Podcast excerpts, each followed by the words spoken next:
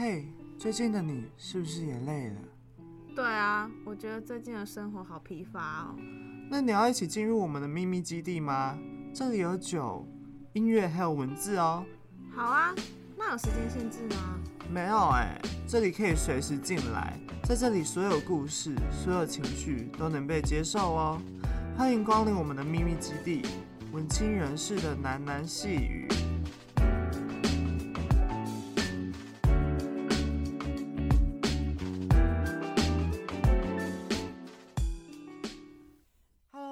大家好，我是主持人派太太，欢迎各位来到这个非常密闭的小空间。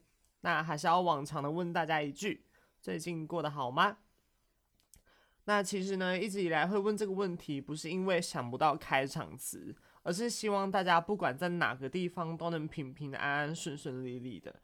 然后也算是对于自己最近生活下来的感想的切问吧。希望大家都能闭上眼睛，好好思考这个问题。最近你过得好吗？好，那废话不多说呢，今天想要跟大家闲聊的主题是有关于生活的。那这个主题的开端呢，要从《楼下的房客》这一部电影开始讲起。那会有接下来的一串一连串对于生活的切问，也是从里面的某一个片段启发而来的。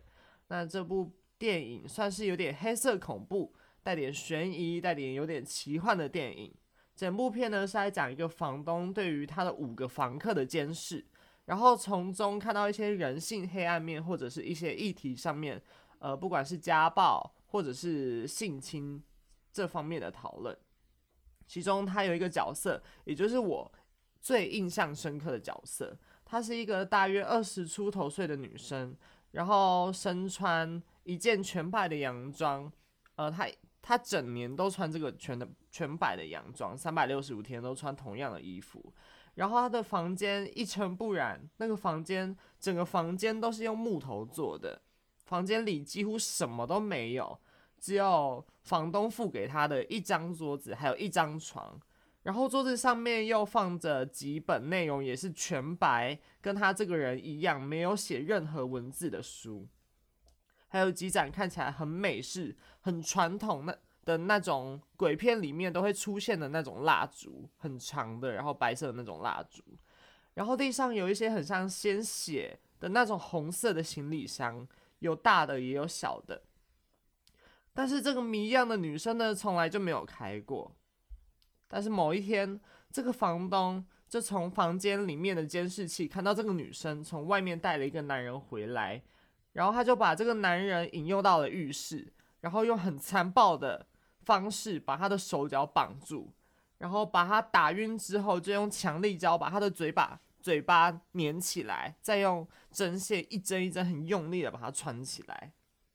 我看到这里其实非常震惊的，我想说，天哪，这么瘦弱、这么柔弱的女生竟然能做出这么残暴的事情，肯定是反社会人格，好恐怖。最后呢，再用打点滴的方式把一些牛奶营养品啊灌输到他的体内，也就是说，他是想要呃继续维持这个男生的生命，可是又想要一点一滴的凌虐凌虐着他。对，然后最后他又用蜡烛很烫很烫的蜡油滴在那个男生的下体上面。我那个时候看到的时候，我真的觉得非常的痛，因为有一种移觉的效果。毕竟我自己也是男生，然后你能想象吗？用一个这么高温的蜡油滴在自己下体上，就感觉就超级无敌痛的。原本不会做任何事情的这个女生呢，被房东先生从监视器窥探到，当然是觉得非常的震惊嘛。但是他又太想知道为什么这个女生会这样做，所以他就决定没有报警，这样。因为太想知道真相呢，所以这个房东先生决定要这个跟这个女生正面对决。于是这个房东就借一次的机会跟这个女生搭上话。那他们的对话内容是这样的：嗯，我要饰演一下那个女生。房东先生，你觉得人生的尽头是什么？但我没想过，毕竟还是自己的人生嘛，再怎么无趣，日子毕竟还是要过下去。尽头的意思不一定是死亡，也不是说不能继续过舒服的好日子。尽头就是没有变化，不断周而复始、没有可能性的人生。房东笑了笑，因为他觉得这个这个提问实在是太有趣了，于是他就说：“周而复始，我还以为人生就像一条线一样，不停往前走，走到死了才停下来，怎么会周而复始？”女孩呢，似乎是想要反驳一些事情，似乎想要灌输给这个房东一些价值观，于是这个女孩就继续说。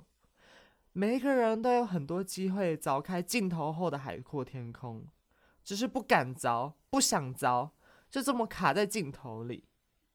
这个女生其实那个时候讲的时候是非常情绪高昂的，因为这是她一直以来呃接受的价值观。那这个房东也不遑多让嘛，他想说他气势也不能输给他，所以他就提出了一个疑问，他说：“那照你这样说，你凭什么是例外？”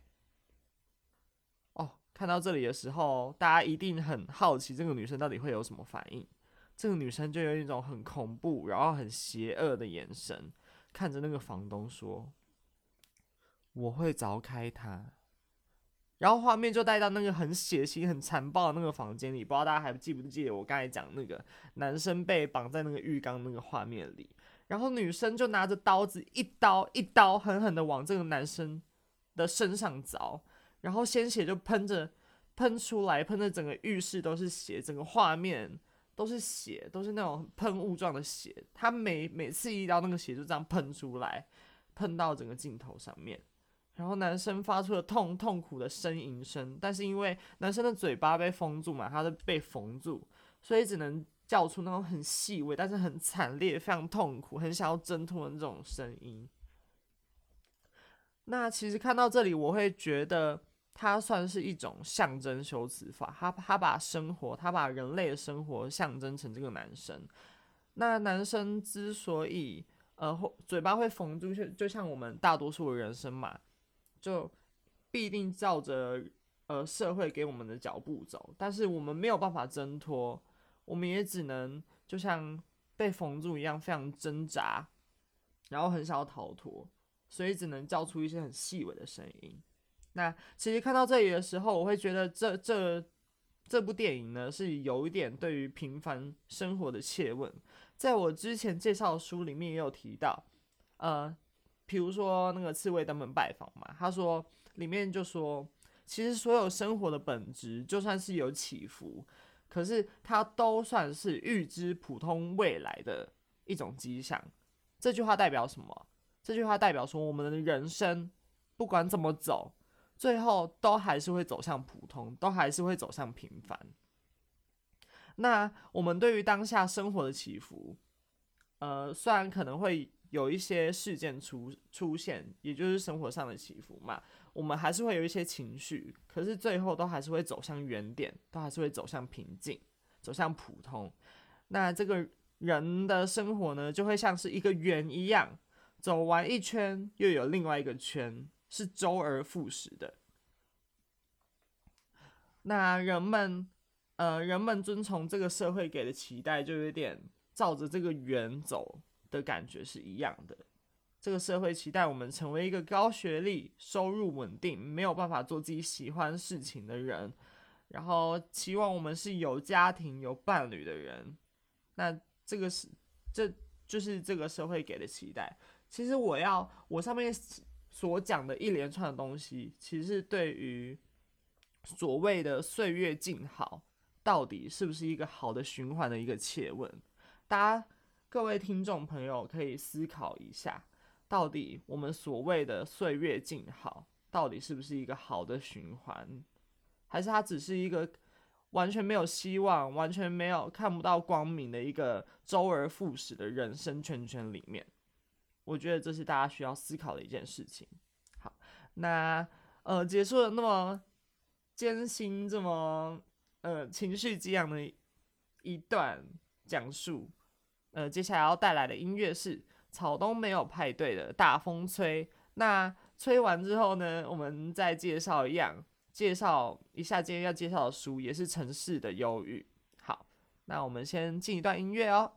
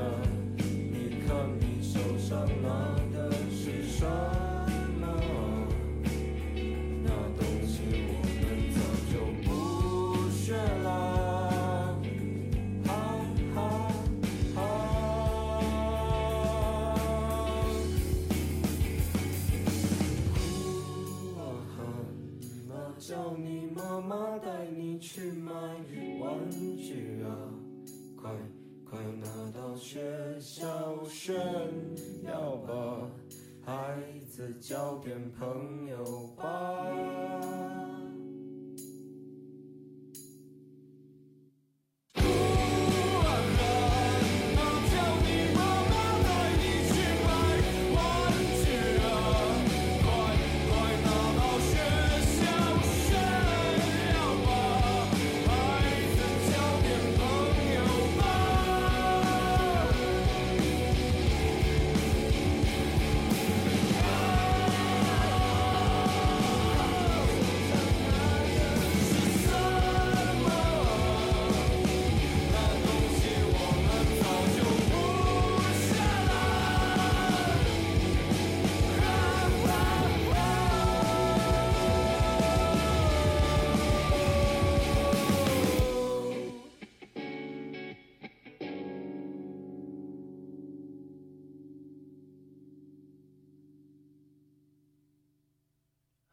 那今天呢，也要介绍这本《城市的忧郁》，因为派太太我自己真的太喜欢太喜欢这本书了。然后它也算是我很少数几本我读了很慢的类型的书。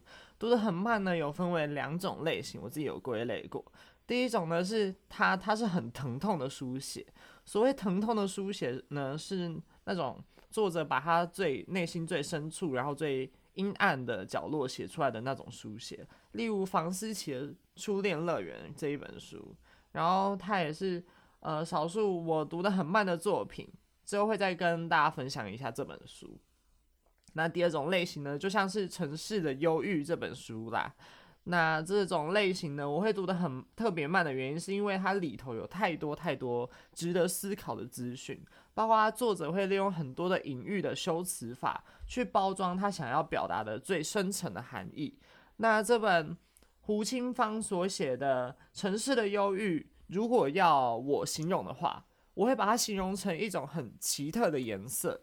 大家小时候不知道，大家小时候呢，上课上画画课的时候，是不是都会用那种调色盘调颜色嘛？然后就是有红色啊、紫色啊、蓝色、灰色，全部把它加在一起，就会呈现一种很脏的颜色。有点灰灰的，但是又带点其他不知道该怎么形容的颜色的那种混沌的感觉。那为什么我会这样形容它呢？我觉得这本书涵盖了很多城市里的样貌，主要是针对于人的书写。里面有呃形容城市里的人类呢，是像一尊尊的神明一样打扮的花枝招展，也有形容都市里。人们的冷漠，或者是在城市里挣扎，然后想要寻求温暖的人，反而就是呢，它涵盖了很多人的样貌。那今天要介绍的这一篇《公园的哲学家》，就是在描述一个城市里久居公园的流浪汉的价值观。里面先是提到他的外表，流浪汉衣不蔽体，体味浓重。沾满各式想象得到与想象不到的城市恶臭，如同香水制制造的过程，不同香精混进了它这这只瓶子，互相撞击，产生了化学变化，因而变成一种没有人闻过的全新气味，而每个无意间嗅到的路人都会吃惊皱眉，背脊猛地竖直，仿佛遭电击了一般。大家从这段描述可以知道，他是一个在城市里面几乎不会有人注意到的角色，甚甚甚至有人注意他，都还是会避而远之的那种那种存在。好，那他不是那种会引述苏轼《赤壁赋》的高雅乞丐，也不是那种没有意志将自己从酒瓶推开的那种糊涂醉鬼。也许有个善良妻子和一对可爱儿女还在遥远他方思念他，等他回家。但他显然将他们当作一桩在外地旅游时意外发生的刑事案件。既然他已经成功逃脱现场，就没有理由再唤起不愉快的记忆，更遑论回去案发地点。所以这一段呢，我们可以知道。他可能不是因为经济因素，所以才沦落街头，才选择当一个流浪汉的。他可能是因为对于自己对于生活的取向，做做选择，做一个不跟社会接轨的流浪汉。大家知道吗？现在很多都很多人都会想要把流浪汉当做一个职业。呃，那接下来原因我会继续再说。那他可能是有家庭有小孩的，但是流浪汉这个流浪汉放弃了，到底是为什么呢？接下来要念的这一段是整整篇的精华，还有他自己的一些独白，他到底为什么会想要选择做一个流浪汉？时常，他双手紧紧攀着公园栏杆，把一张单调阔脸挤在两只铁杆之间，一对充血眼睛没有了睫毛，眼袋奇大，闪着疯狗般的光芒，挂着孩子贪恋注目橱窗里。呃，动力火车来回奔跑的表情，热切窥视园内活动，嘴角斜勾一抹知情者的狡猾冷笑，仿佛他正目睹一个天大阴谋光天化日之下进行，全世界浑然不觉，只有他一人了然于胸，却不打算举发，稳坐他的老屁股，等着幸灾乐祸。有次，他抓了一个不知道当地生态的外地游客。声音浑厚，像名老牌学者大声议论：“看看那边一堆小白兔蹦蹦跳跳在放学，几只母老虎满脸凶相在咖啡馆议论他人是非。转角河马夫妻开面店，店里坐满刚打完篮球、全身是汗的年轻狼犬，一边狼吞虎咽吃面，一边紧盯隔壁首饰店仙鹤美眉那双长腿。你告诉我。”这座城市怎么不是一座野生动物园？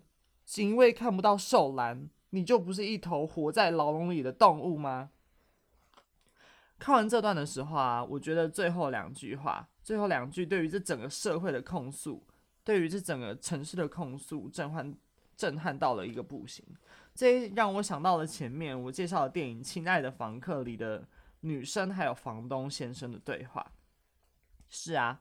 我们全部的人都像是被圈养在动物园里面的一个野生动物，然后一生一生中庸庸碌碌的跟着社会给的或者是自己限制的路在走。这也让我想到前面，呃，这个女生对于人生尽头的描述。他说，每一个人都卡在自己的人生尽头里嘛，每一个人都都都是一个。普通然后平凡的人生，每个人生都像周而复始一样，一直一直的轮回，一直轮回一些没有希望的人生。那接下来要念的这一段呢，是流浪汉最激动的一段控诉。他越说越来劲，使用他的句子宛如机关枪子弹，噼里啪啦朝城市空中乱射。没错，城市就是你们的兽笼，你们这些醉生梦死的动物。爱洗澡喷香水，用手指打电脑，拿筷子吃饭，一脸得意陶醉，表现得自己很能替自己做主似的。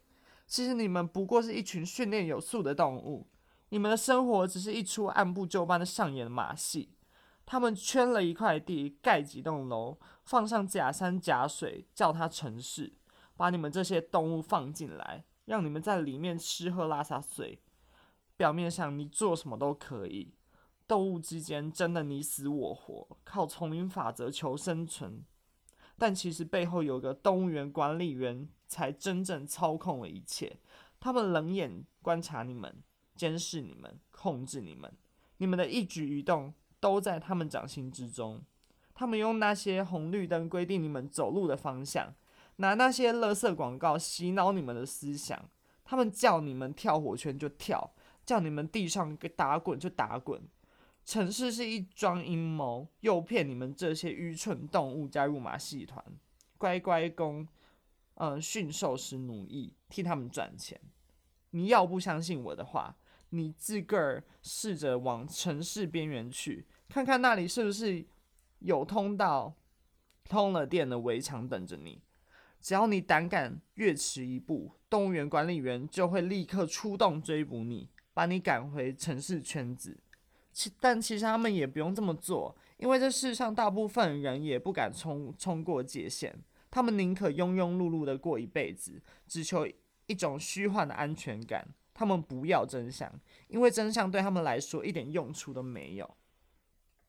那这一段呢，其实我看到的时候，我对一个词非常的有感想，就是对“操控”这个词。呃，我想要先解释一下对于操控的定义。这个操控呢，其实有包含两种面向，一个是别人的操控，也就是也就是里面流流浪汉讲的那种马戏班里面团长的那种操控，就是别人的操控。那另外一种呢，是自己的操控。那其实看到这边的时候，我其实并不认同里面书里讲的有一个人在控制着大家的呃思想，大家的生活。我觉得这种思想，这种呃集体的邪恶，是每一个人照着自己的人生轨道走，可是他们集合起来就变成一种集体的邪恶。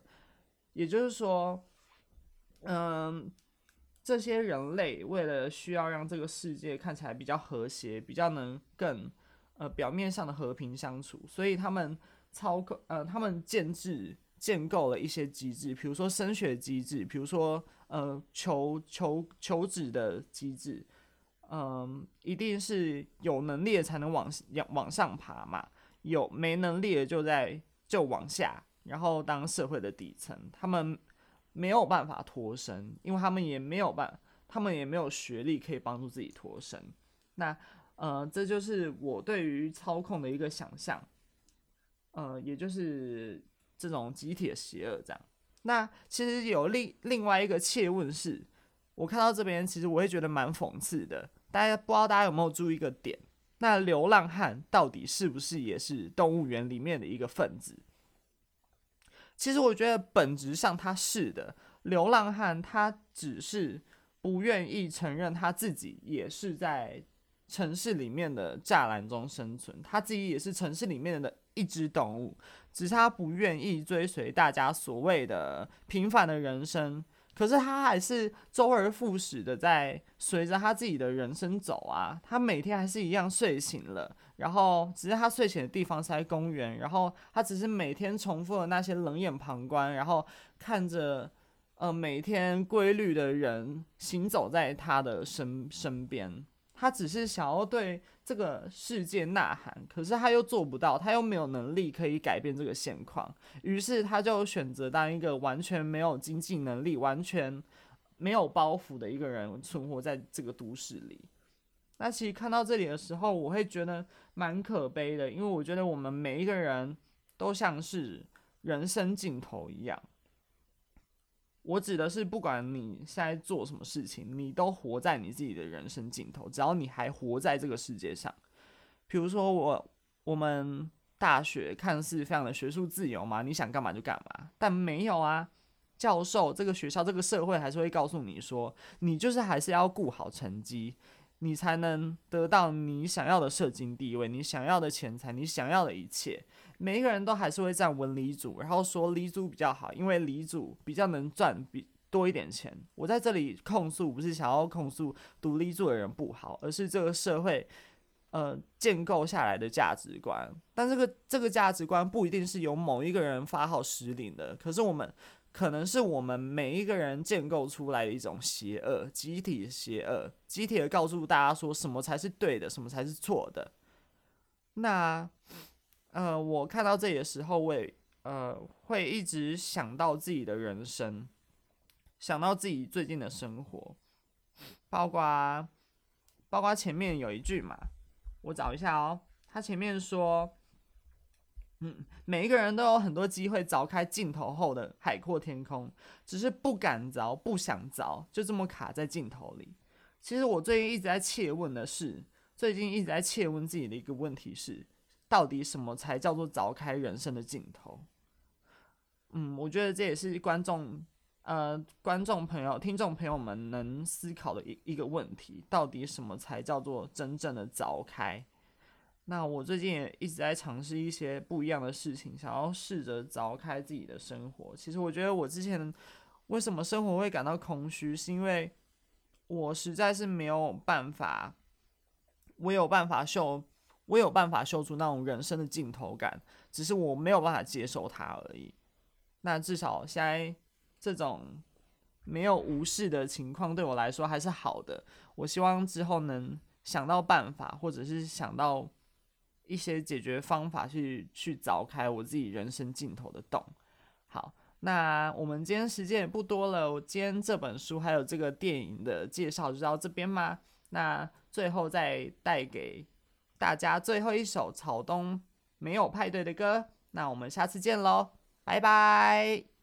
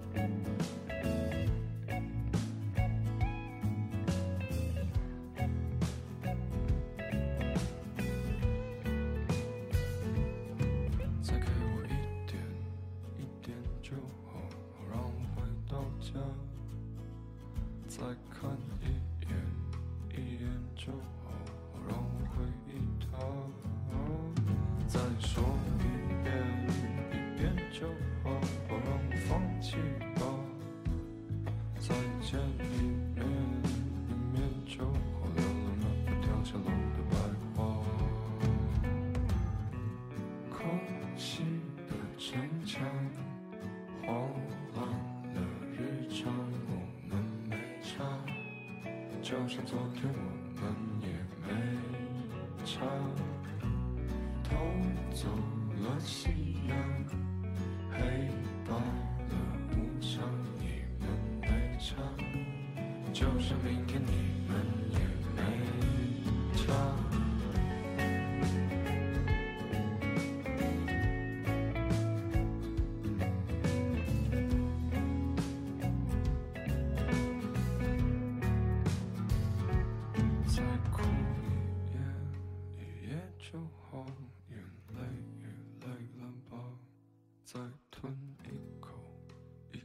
就